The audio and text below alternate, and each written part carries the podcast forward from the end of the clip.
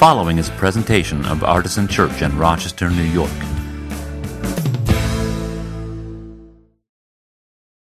Now, the other blessing that's true in, in my life today, especially, is my friend Kyle. So, Kyle's going to come up here. Um, Kyle's somebody who's been part of Artisan for a while now, and he and Lizzie moved away, and now they're back, which is wonderful. And um, I was teaching the Journey Together class, our membership course yesterday, which I shared with you earlier, and that means like six hours of talking for me. And so, my capacity to preach is uh, nil today. It's negative capacity. And so Kyle has very graciously agreed to uh, give a, a, homily based on a lectionary text. Kyle attend, attended and graduated from the same seminary that I did. So, like I said earlier, go golden things. Yeah, I don't know. It's not a very sporty place, but um, Kyle has a great heart for the gospel and a great mind for, for um, the scriptures. And uh, so we're glad to have him. Thank you for being here, Kyle. Yeah. Uh, I, I'm grateful to be with you this morning, and um, my wife and I are extremely grateful to be back here. This community has meant a whole lot to us uh, as a space where we can come together uh, and grow together um, and be ourselves and to experience God with you. Um, I sat through Scott's six hours of talking yesterday, and as much as I love you, I'm, I'm so glad that you're not preaching today, too. Um, um, and uh, if you don't know me, my my wife last night, as I was preparing, she said, uh, "How are you doing?" And I said, "I'm, uh, you know, uh, understandably a little bit nervous." And she said, "You don't have to worry. Um, nobody's going to recognize you." And I said, "Because uh, I'm not, you know, slumming it like I normally do to church, wearing my hat and my pajamas." Uh, she no. I was like, "Because we just got back from Philadelphia." She said, "No." I said, "Why?" And she said, "Because." Um, you're an awkward introvert and you go to the bathroom during passing of the peace. So I've seen some of you there, so I'm not alone. Um, but that is that is me, and that is my wife and I's relationship in a nutshell.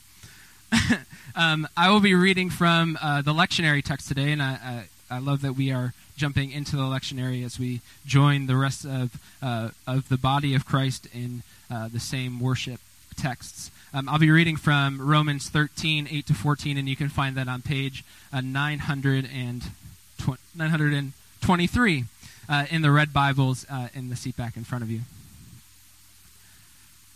Romans 13, 8 to 14 says this Owe no one anything except to love one another. For the one who loves another has fulfilled the law. The commandments you shall not commit adultery, you shall not murder, you shall not steal, you shall not covet, and any other commandment are summed up in this word love your neighbor as yourself. Love does no wrong to a neighbor, therefore, love is the fulfilling of the law. Besides this, you know what time it is, how it is now the moment for you to wake from sleep. For salvation is nearer to us now than when we, came, when we became believers. The night is far gone, the day is near. Let us then lay aside the works of darkness and put on the armor of light. Let us live honorably as in the day, not in reveling and drunkenness, and two of my favorite words, not in debauchery and licentiousness, uh, not in quarreling and jealousy. Instead, put on the Lord Jesus Christ. Instead, put on the Lord Jesus Christ and make no provision for the flesh to gratify its desires. Paul is writing to the Christians in Rome, uh, primarily seeking aid in his missionary journey to Spain. And if I was writing a letter trying to raise money, I would not write it as lengthy or as heady as Paul does here. But nonetheless, that is what he's doing. Um, but as we come to the end of this letter um, of Paul challenging and encouraging uh, the Roman church, I'm so glad that the lectionary text skipped the first 13 verses. Because some of the, some verses of the Bible I'm just not I just uh, struggle with. Uh, and I will leave that one to Scott for another day, and maybe you will or will not preach on that text. But I'm glad I don't have to today. Um, but in that piece, Paul moves from his obligation, uh, the Christian obligation to civil authorities, to the government, to the Roman Empire, to the obligation of love for one another. And throughout this letter, uh, this this lengthy letter, Paul uh, hits on many things. Primarily, he's hitting on the love that God has for God's people. He talks about uh, the love or lack of love that God's people have for God. Um, but now he turns to humanity's love for one another. He says this in verse 8 Owe no one anything except except to owe them everything which is to owe them love and in this text uh, we, we see this kind of oxymoronic thing that says owe, owe them nothing but owe them everything that is love um, and this is an eternal debt a debt that those who claim to follow jesus the king the messiah um, they can't cast off. It's a perpetual, unending debt that is incurred, and it's the debt of love. And then Paul says that this love is the summation of the Mosaic law. That in the new age, that in the age that has been initiated by Christ in his life and his death and his resurrection and his ascension, that love is not the icing on the cake of the law, it's not a substitution for the law, but love is the essence of the law. It is getting exactly at what the law had been aiming at for God's people. But I think, especially in, in this age, um, we have made a mess out of love.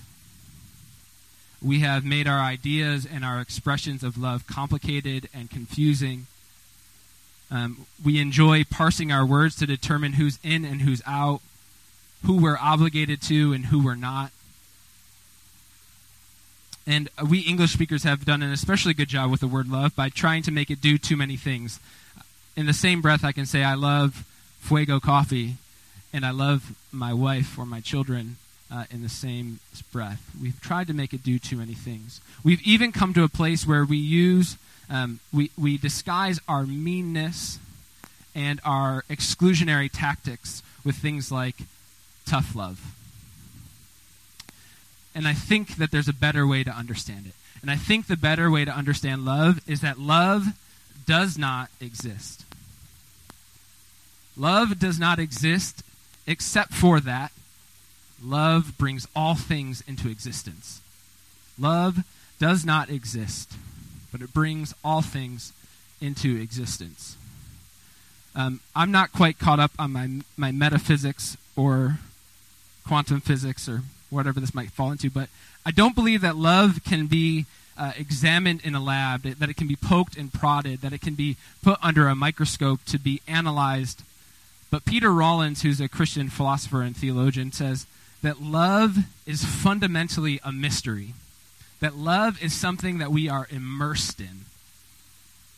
Love is not something we see, but it is that which helps us see everything. Just like light, I don't I don't see light. I don't from the sun or from the lights in this room, but light is what allows us to see everything. In the same way, love is the reality that allows us to see one another and the world rightly. Love does not exist except for that it brings everything and calls everything into existence. Uh, we go through life encountering people every day. But people tend to become just objects, just means to our end. Um, they're a coffee handed over the counter of Starbucks or Fuego or Ugly Duck, wherever you choose your coffee from. They are an Uber ride to our next destination. They are a coworker helping me meet a deadline. Um, and they've become objects. They become a means to an end. But when we truly love people in this way, in the way that fulfills the law, we truly see one another. And we are able to bridge the gap between who people currently are and who they are becoming. in the beginning of Genesis, there's a story, um, and the story is written um, to, typically historians believe that this story is written to the Babylonians in exile. And in a time where, where the Jewish people, sorry, the Jewish people in Babylonian exile, forgive me, um, and the Jews are trying to claim who they are, and they tell this story that in darkness that in the beginning there is an empty void, an inky blackness, an empty nothingness, and in God's overflowing communal and creative love comes people. And comes plants and comes animals and comes all that is good and beautiful.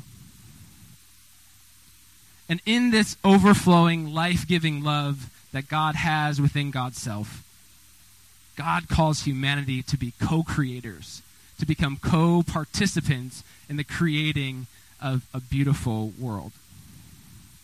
To love the world and each other and to cause it to flourish. Love does not exist. Love calls all things into existence.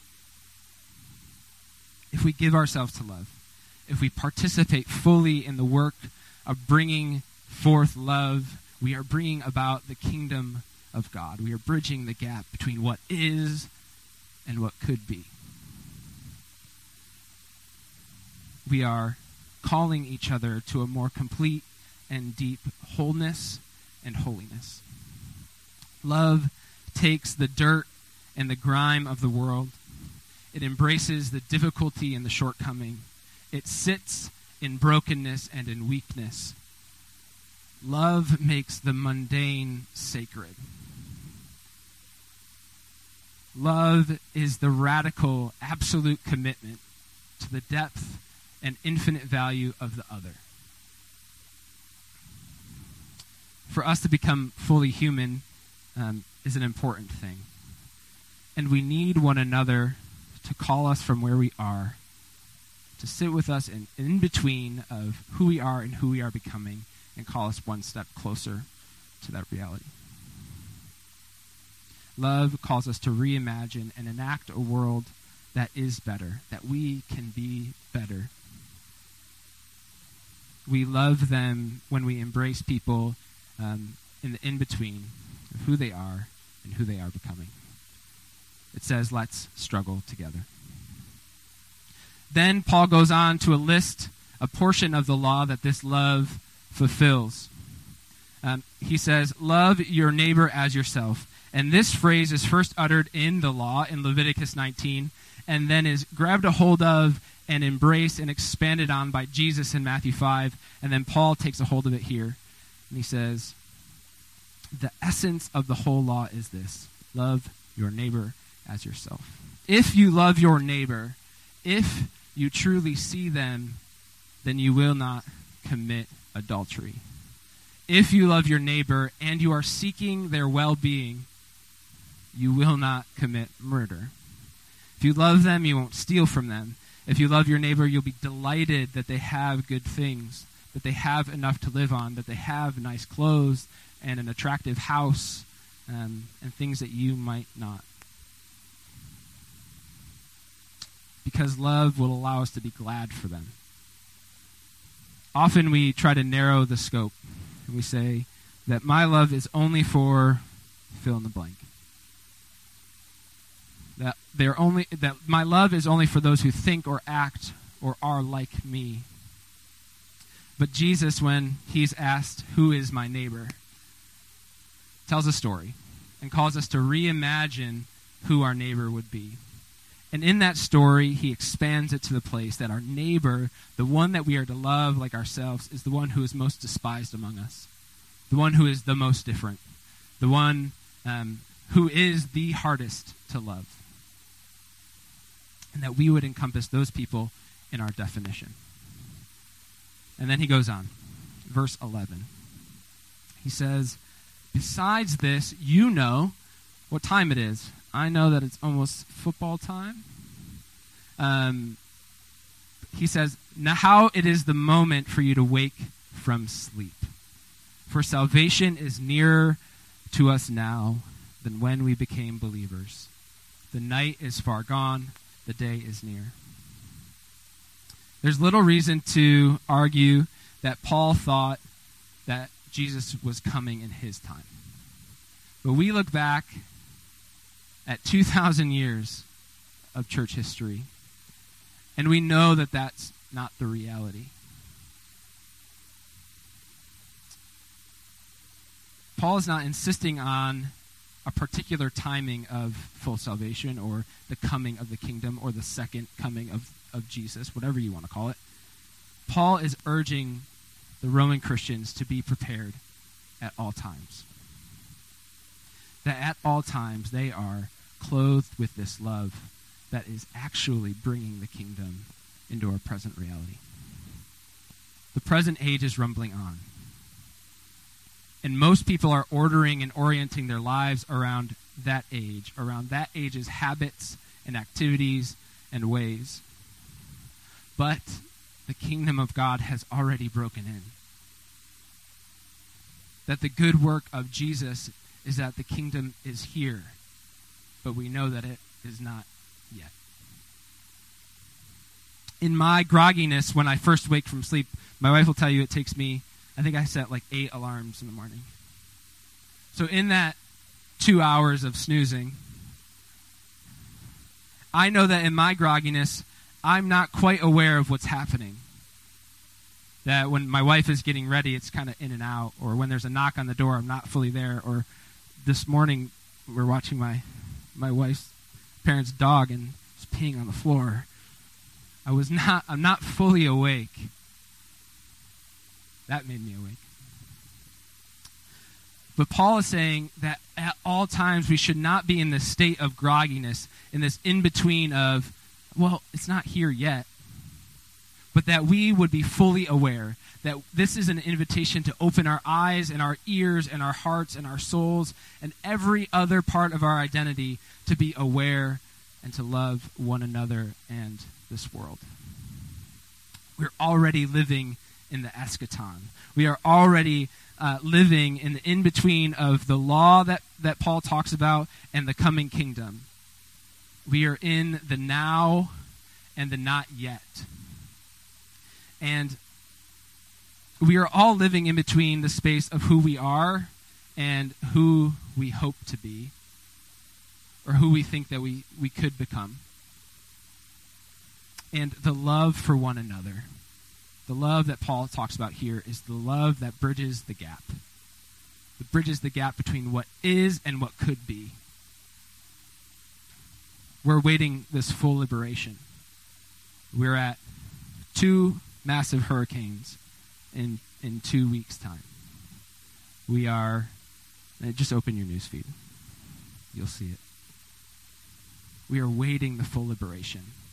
And we can either be half asleep and groggy, or we can become aware and participate in the kingdom breaking through. Then he goes on and he exhorts his audience to continue to shed the old ways and to clothe and equip ourselves to fend off those desires.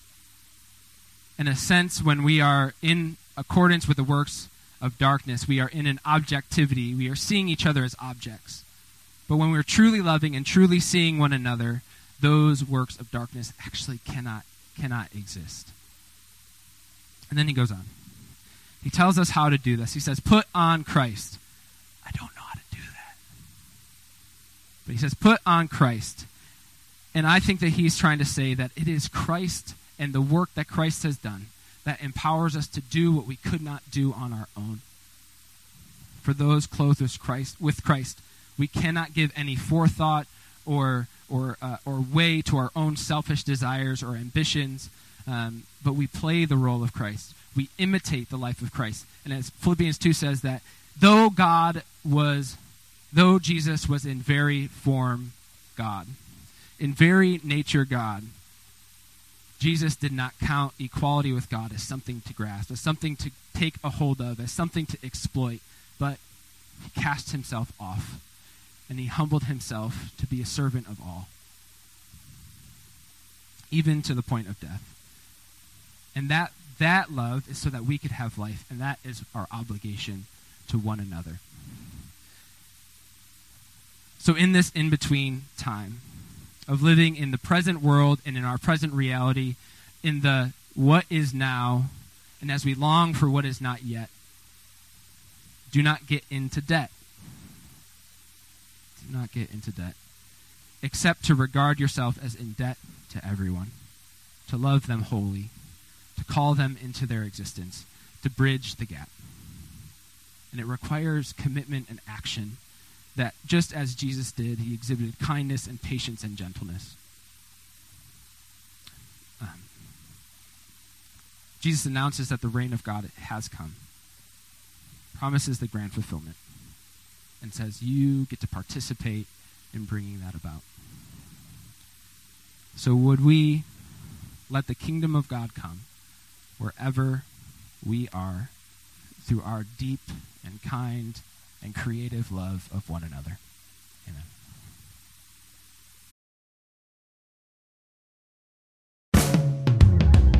For more information, visit us at artisanchurch.com